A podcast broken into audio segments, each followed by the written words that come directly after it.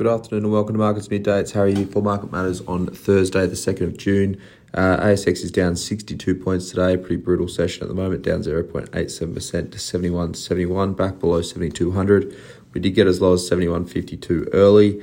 Uh, S&P futures have rallied back a little bit, but the ASX has underperformed that move. Uh, so far this morning, so perhaps we play a bit of catch up into the afternoon. Uh, in terms of the sectors, energy is the standout up 2.67%, utilities up 0.33%. The worst sector is tech down 1.98%, and healthcare is down 1.71%. Uh, the best stocks, Liontown Resources, LTR, is up 5.24%. One of the lithium stocks that was hit yesterday, bouncing back. Uh, Woodside Group WDS is up 4.71%. Um, and Independence Group IGO, another one of the lithiums, up 4.17%. Terms of the weaker stocks, Life 360, 360 is a ticker, that's down to 6.14%. Reece REH is down to 4.64%, and Block SQ2 is down 4.6% as well. Wesfarmers WES is up is uh, down marginally, down about half percent at the moment. They've got a strategy out day today uh, talking to higher inventory levels into the second half. They did exit the first half with pretty high levels as well, uh, trying to limit supply chain issues across their uh, businesses there. Uh, this was also boosted by the API acquisition, um, plus a bit of carryover on the fertilizer.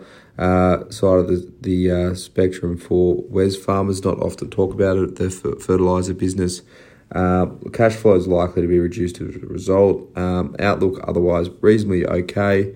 Uh, they're working on turning that Bunnings story into a bit of a better picture moving forward. In particular, looking to pick up a bit more of the trade, the tradie um, business there. So pretty decent strategy day. Uh, stock is down a little bit. Um, they are facing some inflationary headwinds with um, wages as well there, but um, they did a decent job today of explaining why that and putting uh, a pretty uh, strong strategy uh, forward to the market.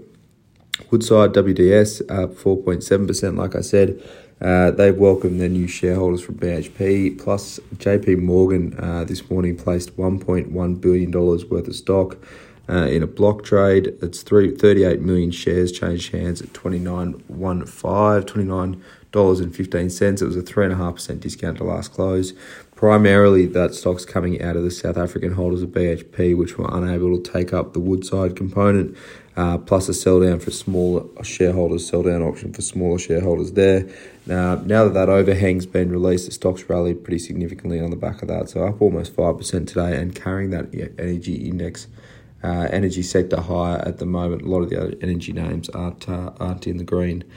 REA Group, REA is the ticker, is down 2.7%. They've also got an investor day today uh, talking up their push into valuations, mortgages, and other geographies. Uh, trying to boost sentiment in the sector, but falling on deaf ears at the moment. Stocks down almost 3%. Uh, obviously, weighed on by tech as well, but um, this uh, their update today said uh, listings were down and owners were sitting on properties longer. Um, obviously, people need to sell houses for REA Group to have a business. Um, monthly uh, national sales listings are at historically low levels as well, and yet to see improvement post election. Plus, rates are rising, so you'd imagine uh, a bit more slowdown in in uh, volume in uh, in property in Australia in particular.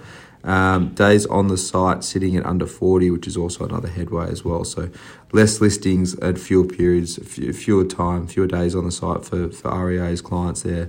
Uh, but all in all, it is the standout in the sector. They've got a better product than uh, Domain do. They've also got other sort of verticals in terms of their uh, commercial, uh, in terms of their push into valuations, like I said, and mortgages and that sort of thing as well. So um, they're going to have to sort of look to transform that business to get a bit more growth out. They have had obviously a really nice tailwind on the macro front for a little while now, uh, but that seems to be fading at the moment. Um, at Asian markets, having a look there, Japan's Nikkei is down 0.14%, Hong Kong's Hang Seng down 1.34%. US futures are flat now. They were lower in the morning and battling back a bit. In the US tonight, they'll have factory orders out for April. That's expected to be around 1.1% uh, 1% up. Uh, was 2.2% up at the last print. But for now, that is all for markets at midday. As always, keep an eye out for the afternoon report.